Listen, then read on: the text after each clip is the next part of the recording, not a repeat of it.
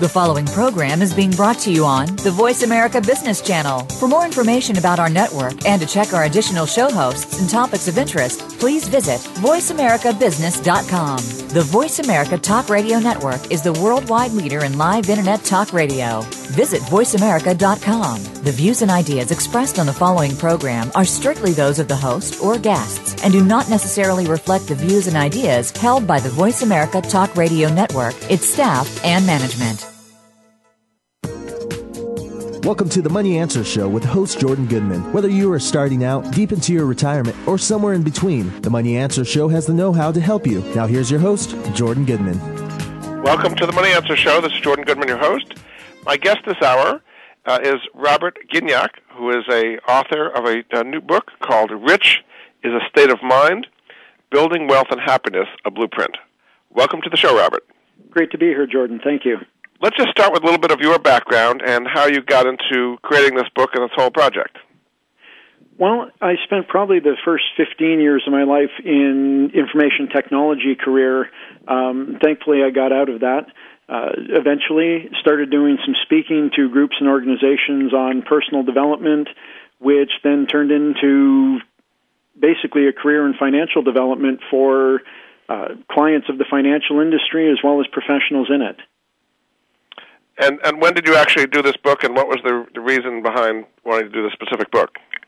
The Canadian edition of Rich is a State of Mind came out in 2004. The U.S. edition came out in September of 2009.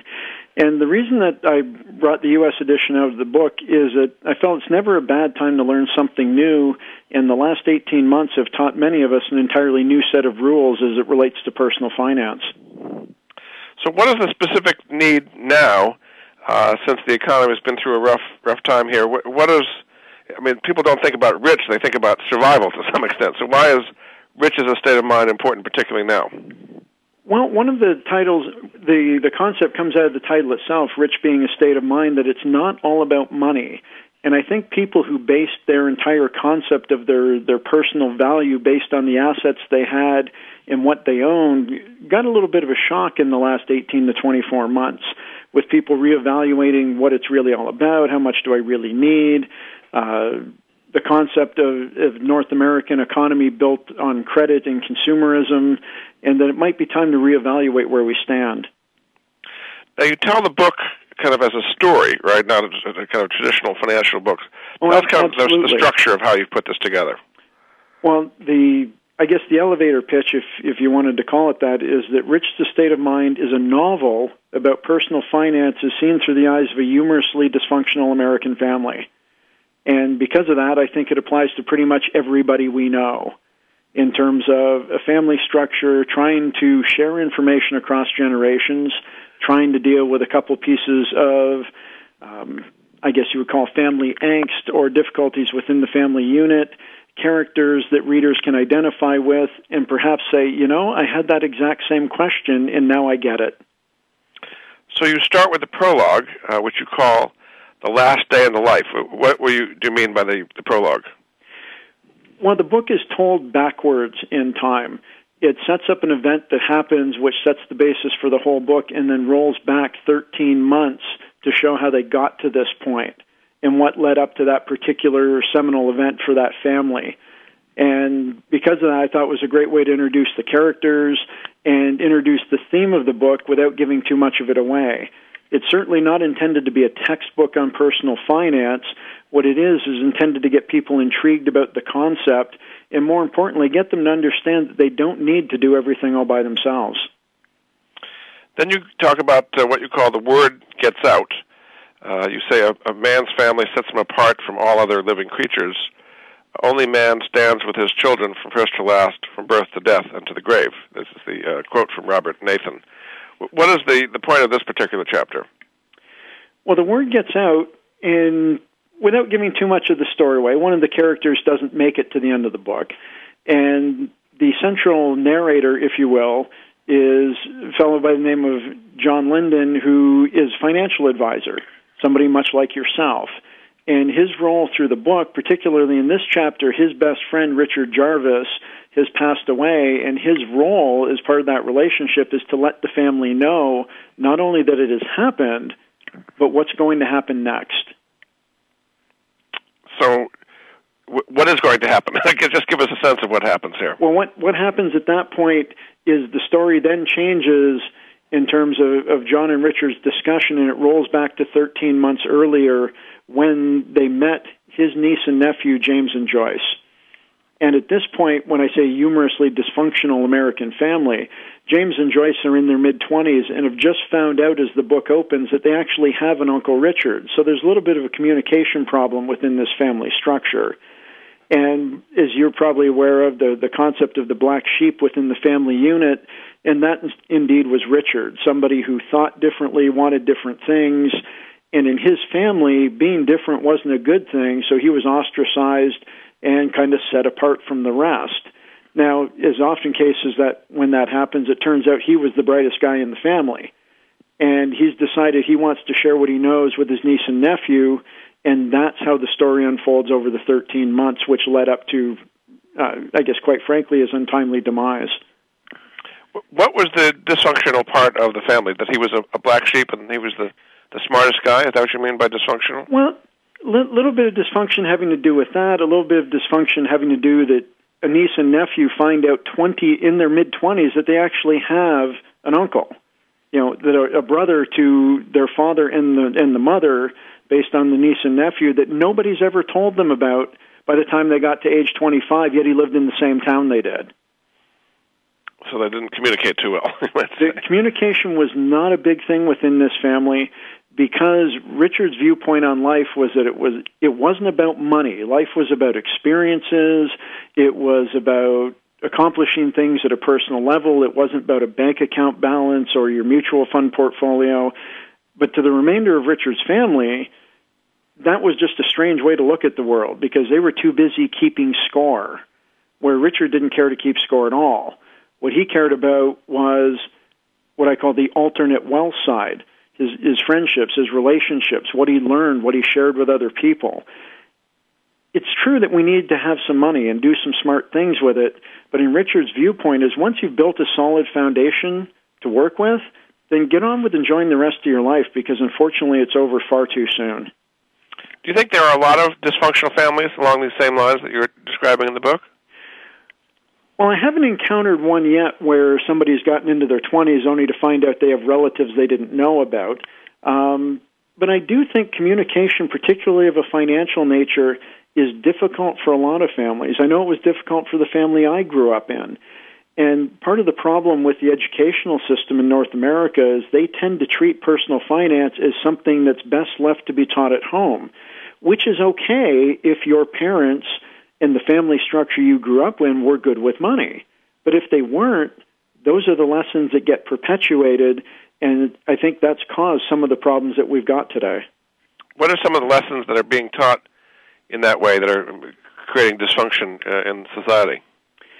Well, I think the viewpoint that you can always pay for it later, and the fact that we as a consumeristic society in North America have been living on our credit cards for quite some time and I don't want to say robbing Peter to pay Paul. We've been maintaining our debt loads and, and making credit payments and not going into default as long as we had a steady income stream.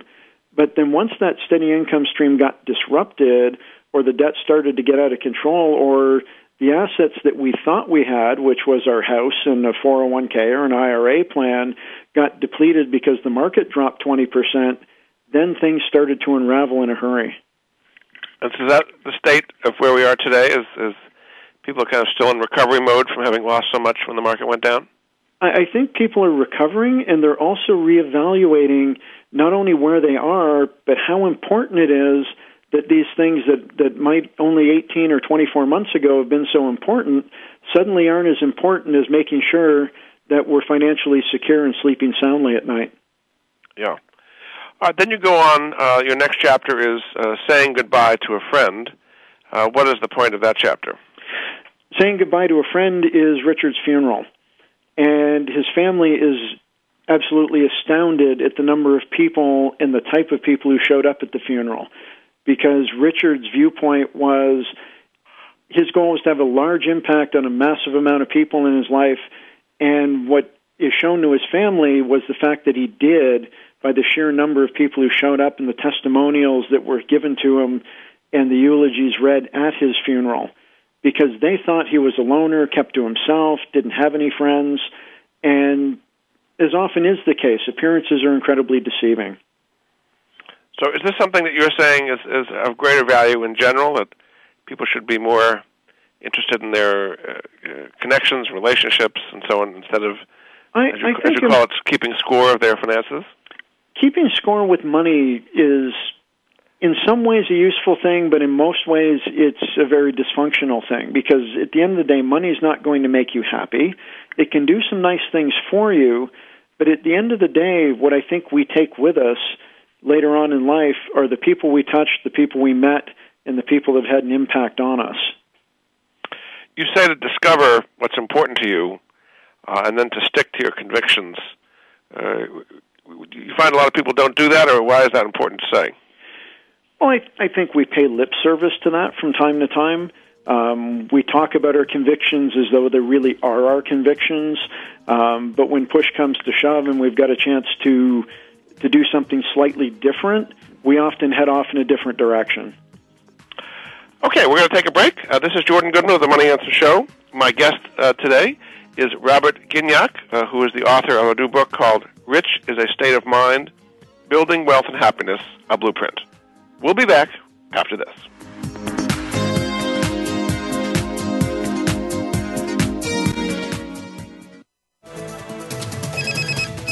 Up to date business and financial news. Call now and get the financial information you need. 866 472 5790. 866 472 5790. The experts are here. Voice America Business Network.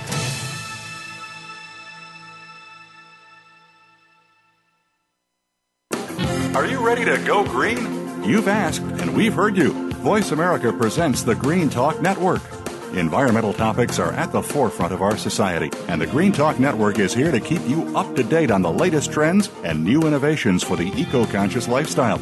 We'll help promote a variety of ideas on the environment, from global warming issues to how you can become more eco friendly in your daily activities. Be a part of the solution, not the problem. Visit the Green Talk Network page on voiceamerica.com and tune in to help spread the green.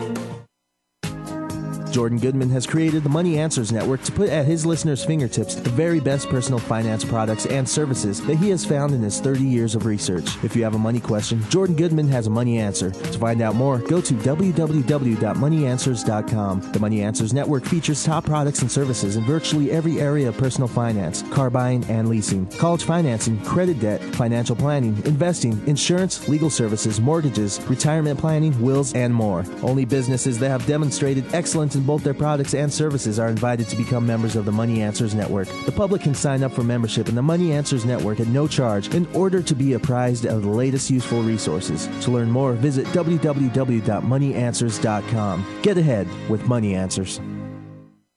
Income Property Investment Talk with Peter Mosca and Dean Isa provides homeowners and investors eager to invest well in real estate the knowledge, resources, and tools necessary to generate significant wealth. Our focus will be the paradigm. Live where you want. Invest where it makes the most sense. Listen live to the brightest minds in real estate investment every Wednesday morning at 8 a.m. Pacific on the Voice America Business Channel. That's Income Property Investment Talk with Peter Mosca and Dean Isa, where America learns to invest.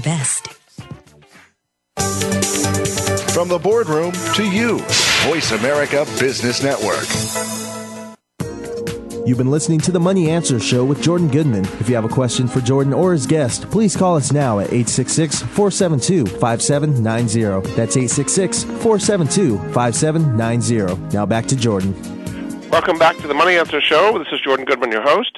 My guest this hour is Robert Gignac, uh, who is the author of a book called Rich is a State of Mind Building Wealth and Happiness, a Blueprint. Welcome back to the show, Robert. Glad to be back, Jordan. Thank you. Uh, the next chapter you have is, is talking about the genesis of the project, um, and you start with a Napoleon Hill quote saying it takes half your life before you discover life as a do-it-yourself project. So, what do you mean by the genesis of the project? The genesis of the project is the introduction to the four central characters James and Joyce, the niece and nephew, uh, Richard and John, the two central older characters. And when they met in a park And Richard posed to them that he would like to teach them what he knew about the concepts of life and personal finance only if they would do it by sharing it with other people. If they were only interested in it for their own personal gain, he had no interest in sharing with them what he knew. And this was starting to develop the process of not only Richard giving back to his own family, but opening up an avenue for discussion that is it is important to give back in general um, in terms of life.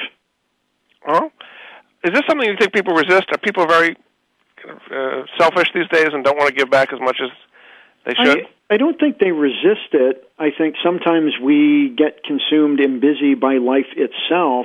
That it's one giving back is one of those things I'll get to when I've got some free time, but I think it has to get incorporated as part of an ongoing lifestyle if it's really going to work well.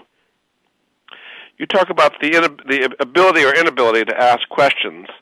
Uh, what is the difference in your life between being able to ask good questions or not? I think for many of us, the reason we don't ask questions that we carry around all the time is that we don't want to look foolish we think we should know the answer, or we think we should have gotten it as part of our education, or we should know where to go with, the advent of the internet and Wikipedia and you know everything at your fingertips on a computer these days. How is it you could possibly have a question that you couldn't already figure out the answer for?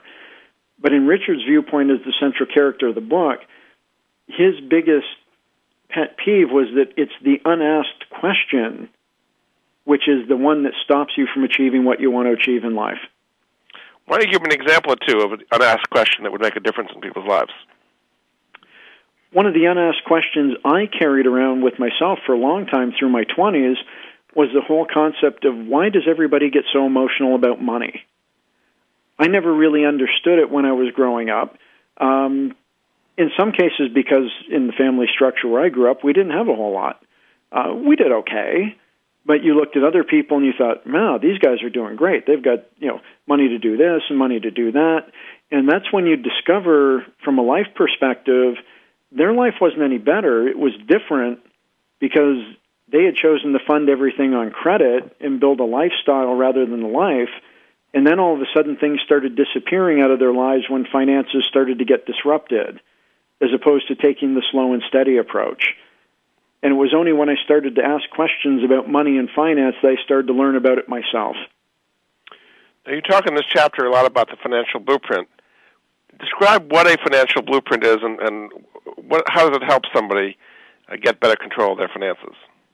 Well, I, I like the concept of blueprint because whenever we're going to build something, be it a, a house, a condo, or, or even a garden shed, we have a blueprint that guides us along, and there are various parts to that blueprint. There's kind of the 15,000 foot view, which is this is what it's going to look like, and then there's the more detailed view, which shows you, you know, where the walls go and where the connections go, which pieces get nailed into other pieces, the pouring of the concrete foundation, and then you get to the far more detailed blueprint, which might actually show you what types of screws, nails, connectors, wiring you're going to use, the very detailed part. And when it comes to personal finances, I think that people immediately jump to the detailed part. It's what stock should I buy? What mutual fund should I invest in? What type of annuity should I own? When they need to roll back to a slightly less detailed part of the blueprint, which says, what is it I'm trying to accomplish in the first place? And, and so, what are some things that they need to ask for the broader view of that blueprint? The broader view are what kind of life goals do I have for myself?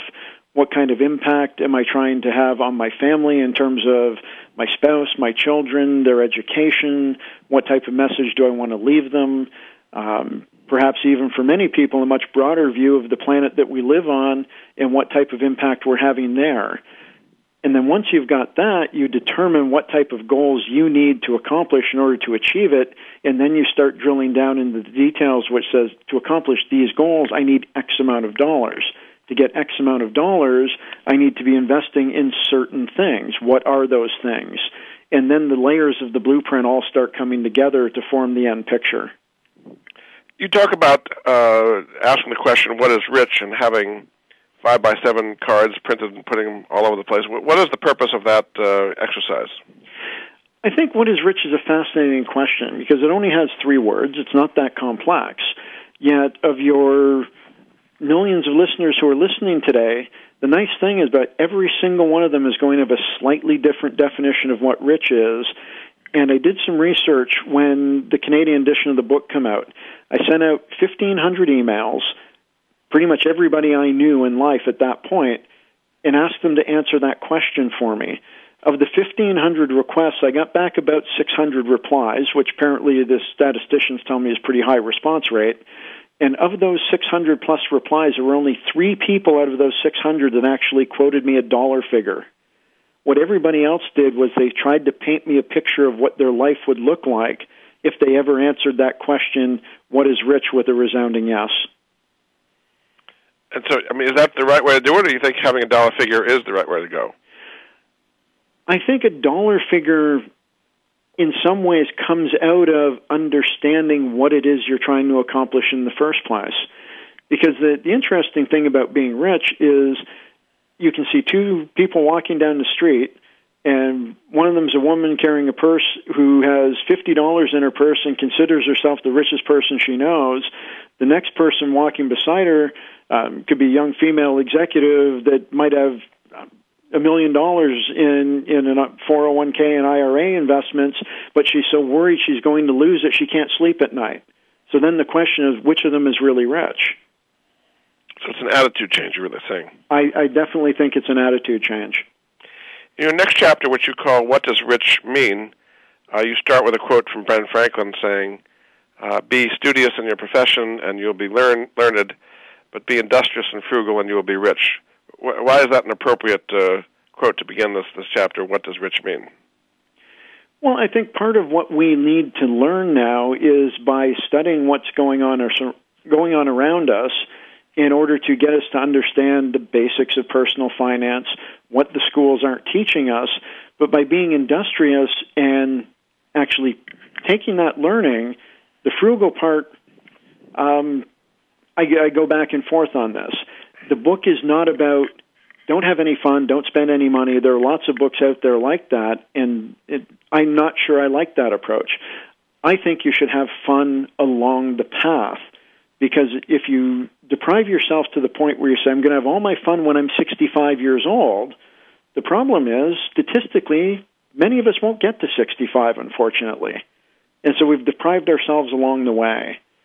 But the industrious part is simply now learning what we need to know and applying it because there are two parts to the equation. There's knowing and then there's actually doing.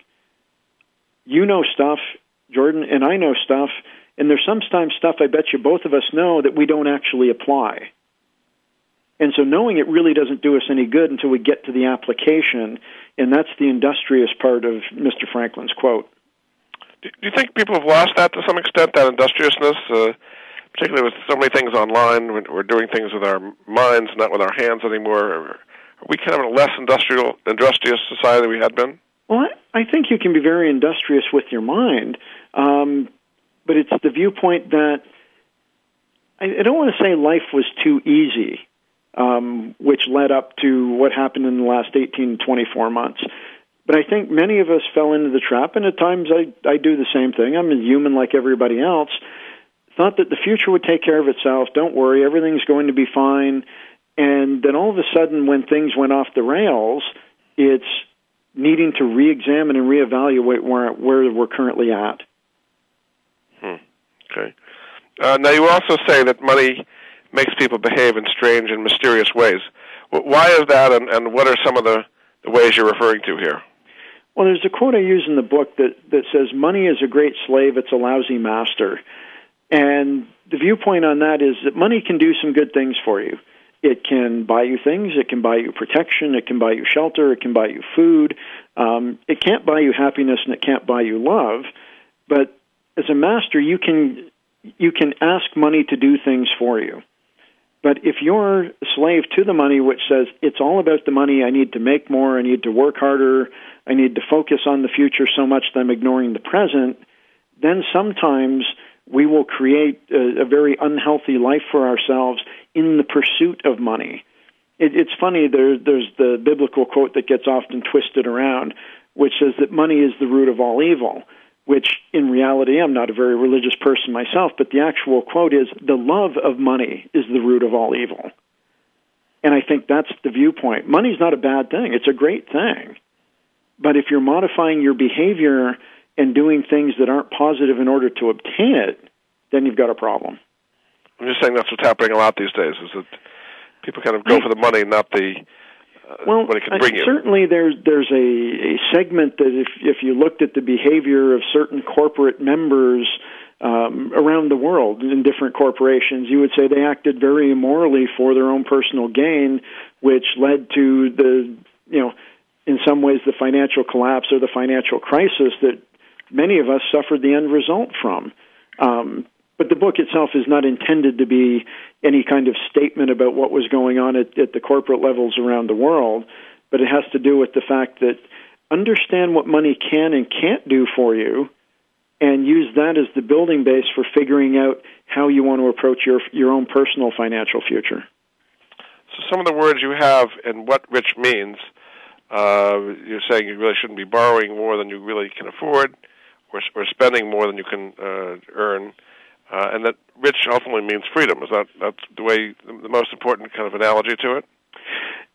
Richard, in, in the discussion between the characters in the book, when they finally penned him down, pegged him down, and said, you know, what does it mean to you? Um, he went to the whiteboard and wrote freedom because of the concept that having money and taking care of your personal finances gives you the freedom to do what you want, when you want, with the people that you want. And ultimately, if you can't do that, then how much fun are you having? Right. Okay, we're going to take a break. This is Jordan Goodman of the Money Answer Show. My guest this hour is Robert Gignac, uh, whose uh, new book is called Rich is a State of Mind uh, Building Wealth and Happiness, a Blueprint. We'll be back after this.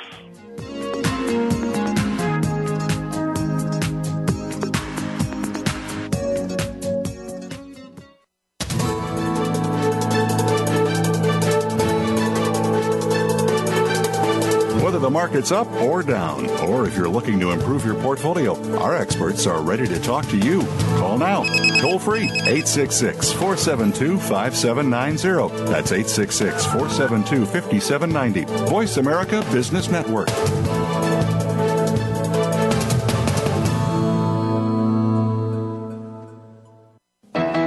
Ready to grow your business?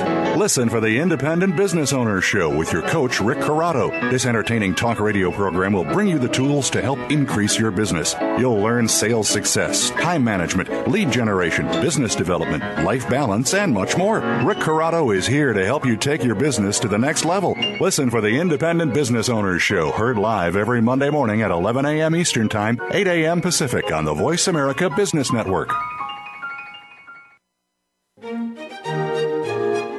Join Patricia Raskin, the host of Positive Living on VoiceAmerica.com, Monday at 11 Pacific. This program brings you practical and inspiring principles for living a more authentic, engaging, and passionate life. Patricia's guests will give you a formula for connecting, giving, forgiving, and miraculous living. So tune in and call to Positive Living, Mondays at 11 Pacific Time, right here on VoiceAmerica.com.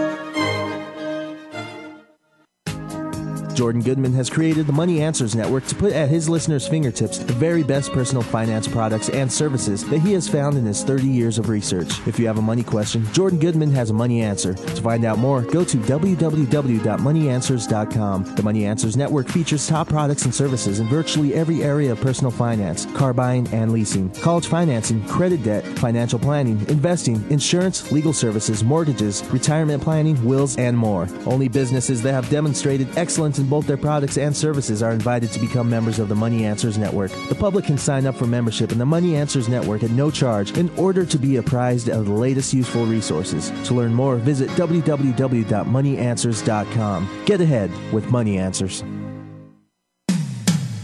When it comes to business, you'll find the experts here. Voice America Business Network. You've been listening to the Money Answer Show with Jordan Goodman. If you have a question for Jordan or his guest, please call us now at 866 472 5790. That's 866 472 5790. Now back to Jordan. Welcome back to the Money Answer Show. My guest uh, this hour is Robert Gignac, uh, whose book is called Rich is a State of Mind uh, Building Wealth and Happiness, a Blueprint. Welcome back to the show, Robert. Glad to be back, Jordan. Thank uh, you. Before we get into it, just tell people about the uh, website uh, related to the book and how they can get it and what other things are going on at that website. The website for the book is www.richisastateofmind.com, all one word. And on the website, you'll find articles that I've written about personal finance, about leadership. Um, you'll find some reviews of the book, what the press has had to say, what readers have had to say. You can also order the book is by linking through to Amazon.com in the U.S.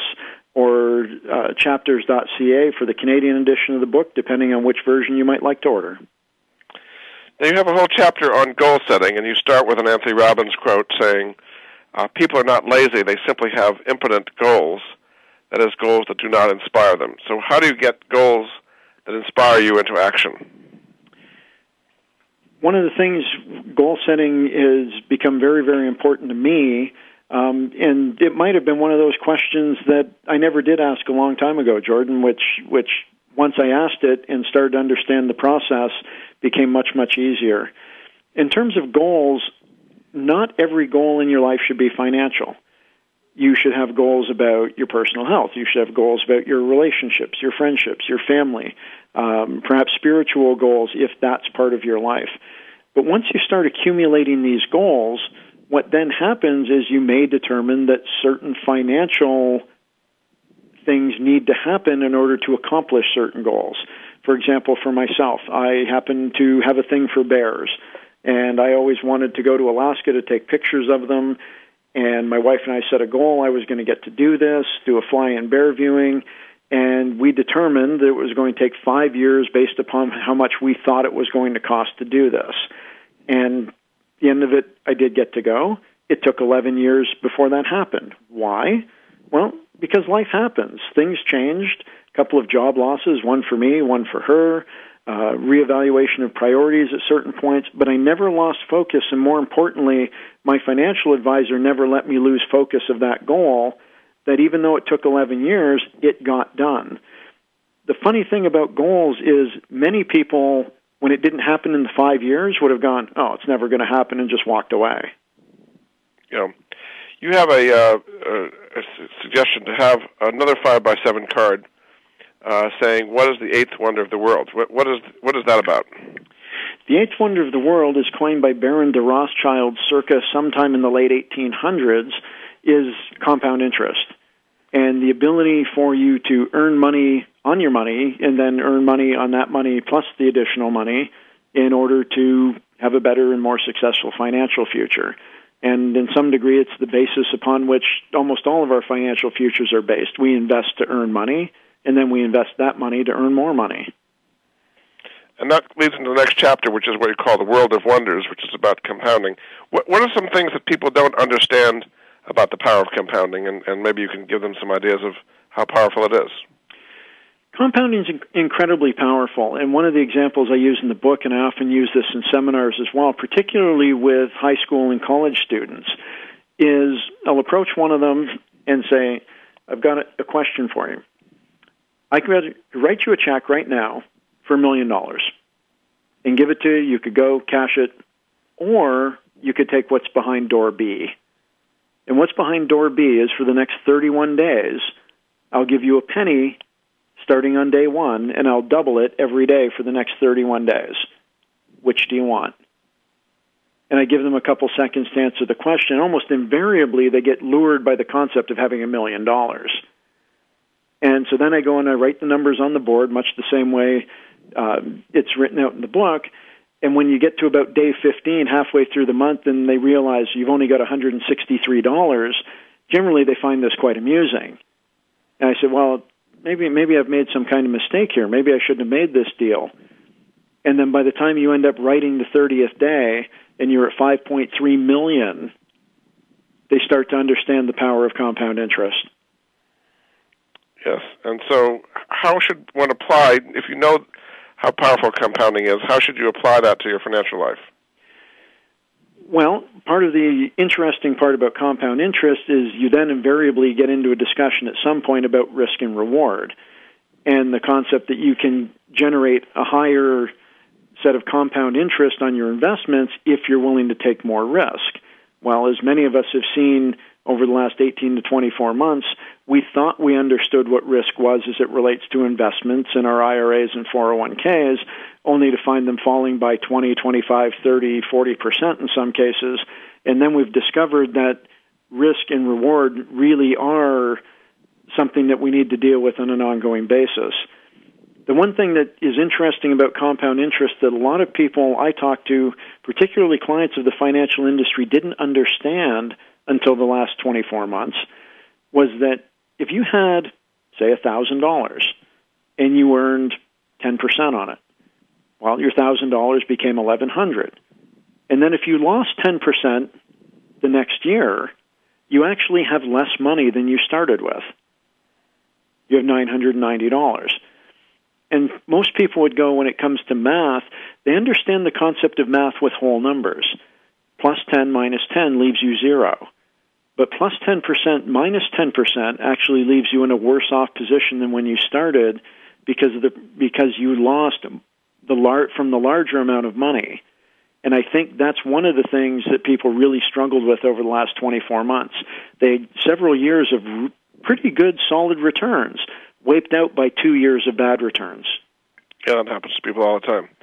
Uh, your next chapters are what you call uh, who else would you pay? This is about paying yourself first. Absolutely. What, what is the advantage of, of doing that over the way most people do it? The problem, and with myself too, when I was younger, I did a budget. And the budget had mortgage and car payments and going to the coffee shop and buying compact discs.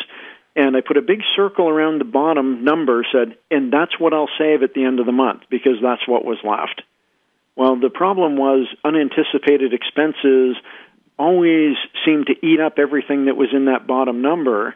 And it wasn't until I got to the point where the first line in the budget was paying myself first, and then it didn't matter if you spent all of the rest, that you were going to be okay for planning for your financial future because that had been taken care of. So, what are some ways that people can pay themselves first that's automatic that'll make sure it happens? Well, certainly almost every employer that I'm aware of now has automatic payroll deduction that can either go into a retirement account. In many cases, it's being matched by the employer, which is a great way to build your financial future.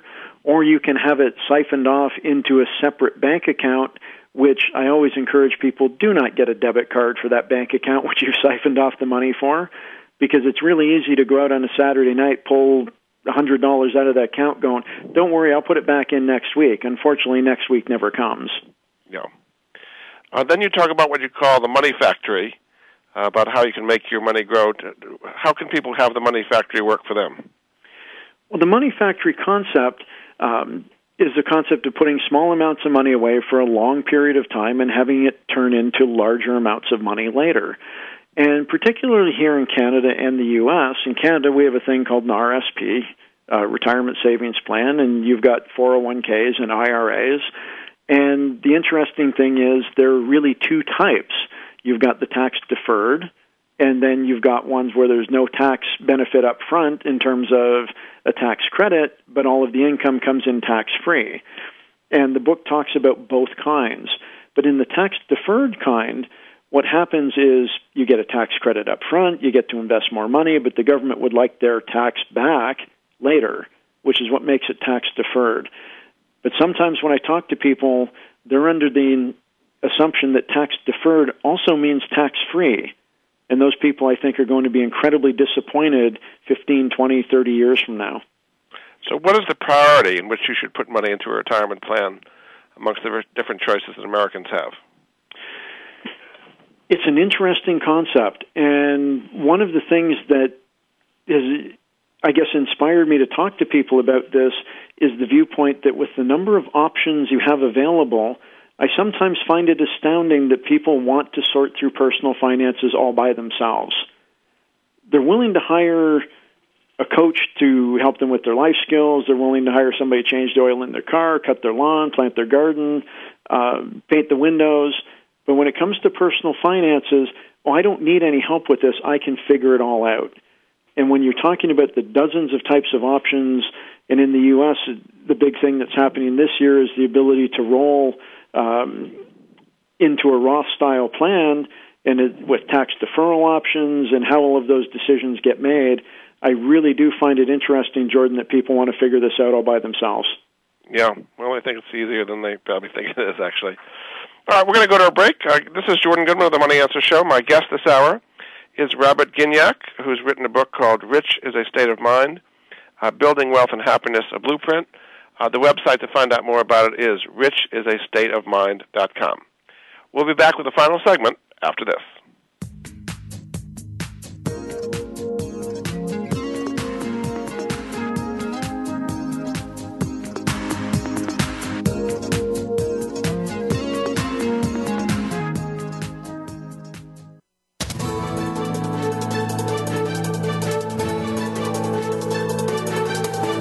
Market's up or down, or if you're looking to improve your portfolio, our experts are ready to talk to you.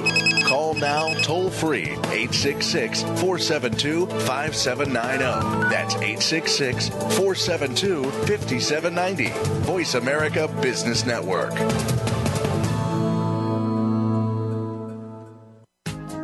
Jordan Goodman has created the Money Answers Network to put at his listeners' fingertips the very best personal finance products and services that he has found in his 30 years of research. If you have a money question, Jordan Goodman has a money answer. To find out more, go to www.moneyanswers.com. The Money Answers Network features top products and services in virtually every area of personal finance, car buying and leasing, college financing, credit debt, financial planning, investing, insurance, legal services, mortgages, retirement planning, wills, and more. Only businesses that have demonstrated excellence in both their products and services are invited to become members of the Money Answers Network. The public can sign up for membership in the Money Answers Network at no charge in order to be apprised of the latest useful resources. To learn more, visit www.moneyanswers.com. Get ahead with Money Answers. When you were young, did you feel free to daydream? Were you full of questions such as why, how, and what if? Did you allow yourself to be carefree, to dance and sing? Did you create just for fun? Want to feel that way again? Reclaim your natural curiosity and creativity with Dr. Carol Stalcup on Stargazing Stories, sparking your creativity. Revitalize your life, work, and relationships. Be more playful, be bold, imagine, explore, and live more creatively every day. Tune in Wednesdays at 11 a.m. in the East, 8 a.m. in the West on Seventh Wave Network. Are you ready to talk football with the greatest wide receiver player and coach in NFL history? Tune in to Wide Open with Andre Rison. Andre is ready to talk to you and give his thoughts on the sport. There'll be celebrity guests, coaches, players, artists, and more. He'll go beyond the game with a look from the coach's point of view and feature a high school player each week.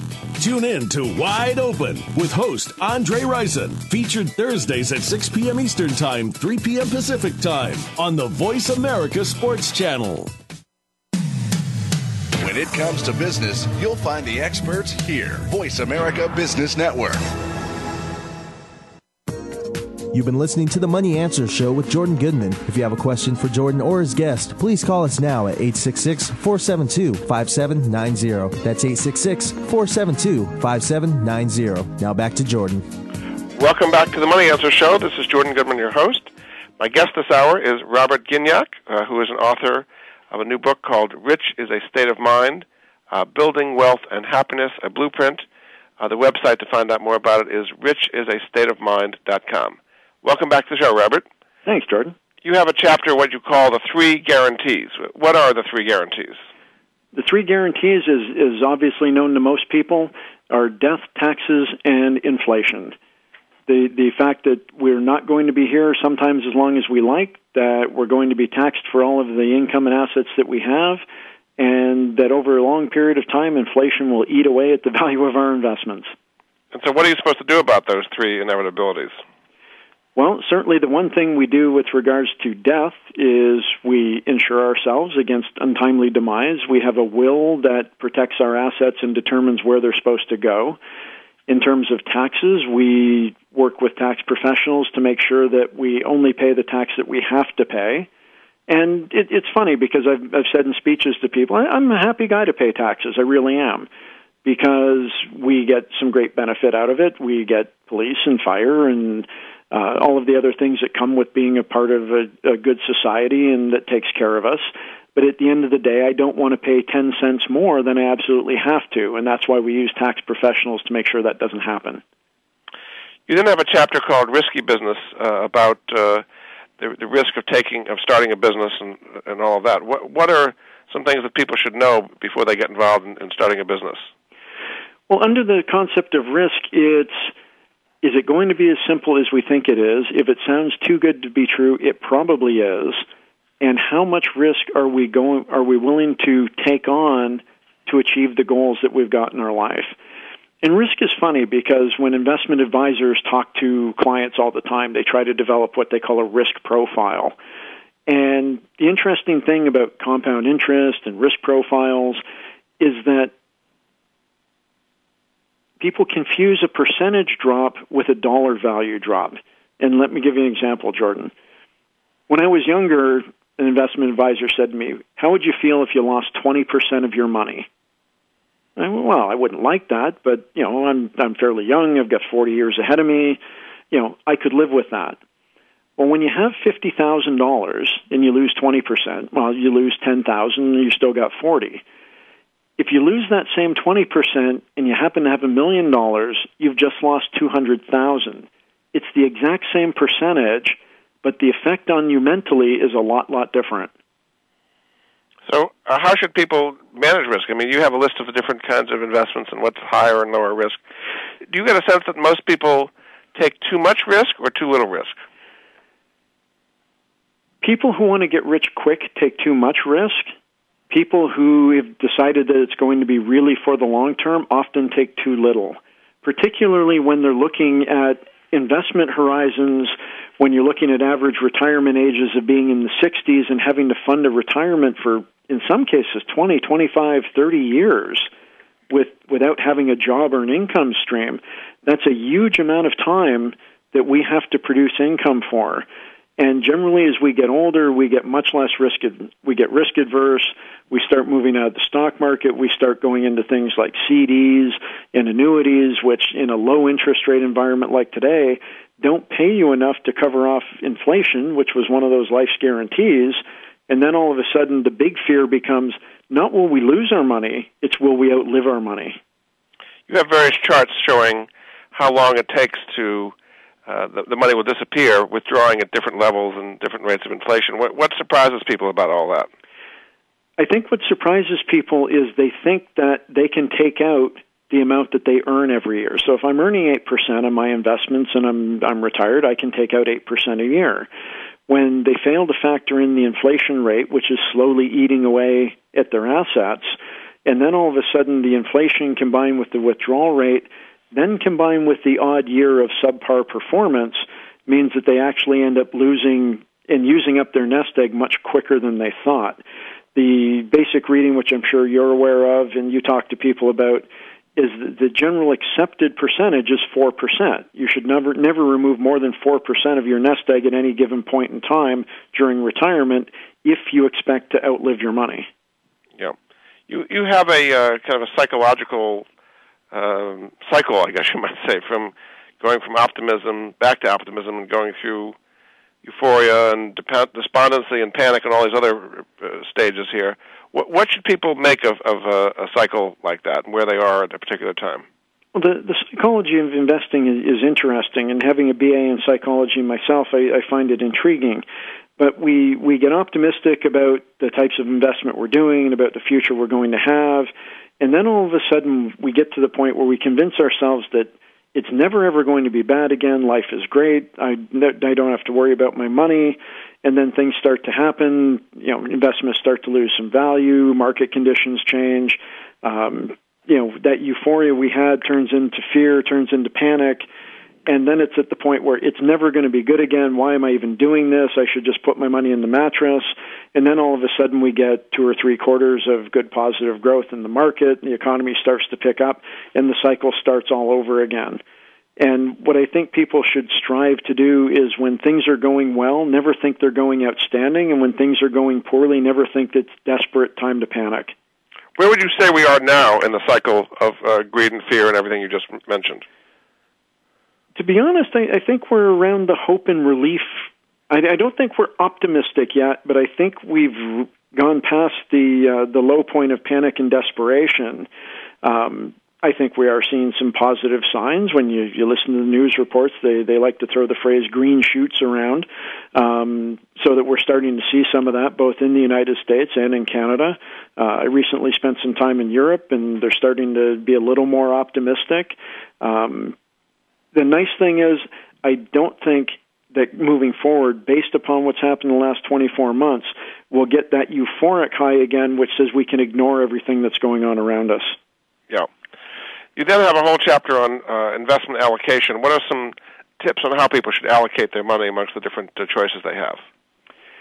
Allocation is an interesting concept because it it harkens back to the advice our parents gave us all along, which is don't put all of your eggs in one basket. But when it comes to investment allocation, 47 baskets isn't any better. It's having the right mix for the long term between whether or not you have some stocks, whether or not you have mutual funds, whether or not you have CDs, um, how you utilize your 401k, your IRA, how you might have just money sitting in the bank that you're using to live on short term. Uh, should you suffer a job loss or a short term disruption to your income?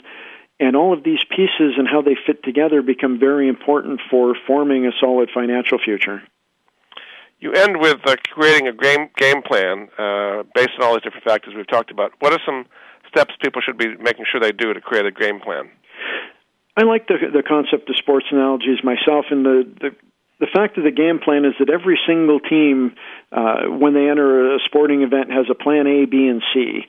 Uh, the goal is always to win, but then if it turns out that you know you're down some points early or down a couple of touchdowns because the book uses a football analogy, then you move to plan B. You change the plan, you backtrack a little, you change your focus with the ultimate goal of I don't have to win the game and not only I can't win the game in the second quarter. The goal is to be winning the game when the final bell goes and where we want that bell to go for any one of us is going to be a very individual decision, which, not surprisingly, rolls right back to the front with the discussion of goals and what it is we're trying to accomplish. Very good. Well, we gave people a taste of the book. There's a lot more in there. Uh, Richard's book is called Rich is a State of Mind.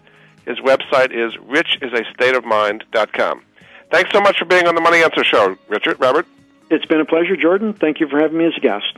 Thanks again and we'll have you uh, uh, another edition of the Money Answer Show next week.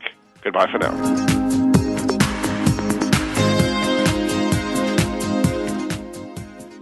Thank you for joining Jordan Goodman and the Money Answer Show. If you have a question for Jordan, please visit his website at www.moneyanswers.com and be sure to tune in every Monday at 12 p.m. Pacific Standard Time right here on Voice America Business. See you next week.